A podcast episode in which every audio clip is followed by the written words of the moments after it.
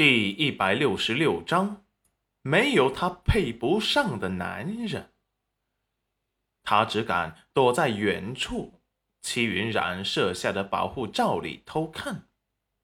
戚云染陷入沉思，跟他气息差不多的天师，不对，这个世界也不知道天师是怎么称呼的。等到裴元君回来。还得探探他的口风。锁上门，他准备去镇上买些蔬菜果子，种在后山的周围。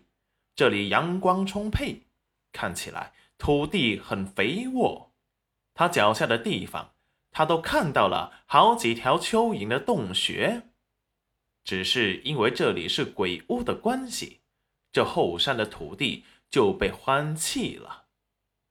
齐云染说：“干就干，拿着锄头就把地里的草全部给清除了。本来是想去镇上买种子的，却被除草给耽搁了。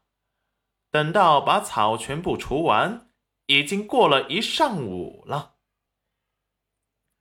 他才除掉了一小块地，还有几块大的地，可能还要几天。”等他吃过午饭时，却看见地里的草已经被全部除干净了，立即惊愕地走上前去，刚好看见被热得满头大汗的石安，指挥着一群暗卫帮着他除草。察觉到戚云染时，石安不安地看着戚云染：“夫人，你这么快就吃完饭了？”众暗卫也停下手中的动作，平日里都是舞刀弄枪的，这除草还是第一次做。他们本以为自己皮糙肉厚的，没成想却被杂草刺给扎得不轻。大家伙手中多多少少有被野刺扎的血窟窿，心中对戚云染都有些怨气。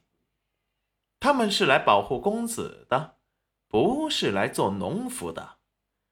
可是头儿硬要他们上，他们只能硬着头皮上了。此时看着戚云染，一个个都有些不服气。戚云染挑眉的看着他们，石安立即怒道：“能帮夫人做事，是你们的福气。要是被公子知道，”你们敢给夫人甩脸子？看公子回来怎么收拾你们！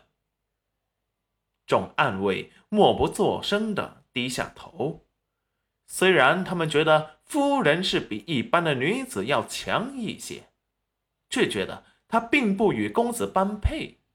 公子是做大事的人，公子已经为他破了太多次例了，这次还为了他。欺骗了皇上。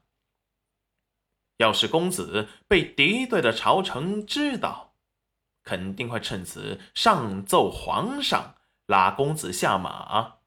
他们虽然也很同情他，等了公子这些年受了委屈，却不想公子因为他被皇上惩罚。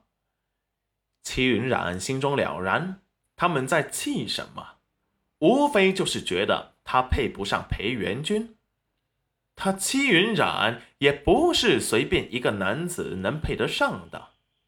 裴元君，男主，哼，不好意思，他还真没觉得他配不上他，只有他想不想要，没有他配不上的男人。戚云染没有说话，转身就走。石安恨铁不成钢的看着他们。你们能不能争气一点？保护好公子所在意的人，不就是保护好公子吗？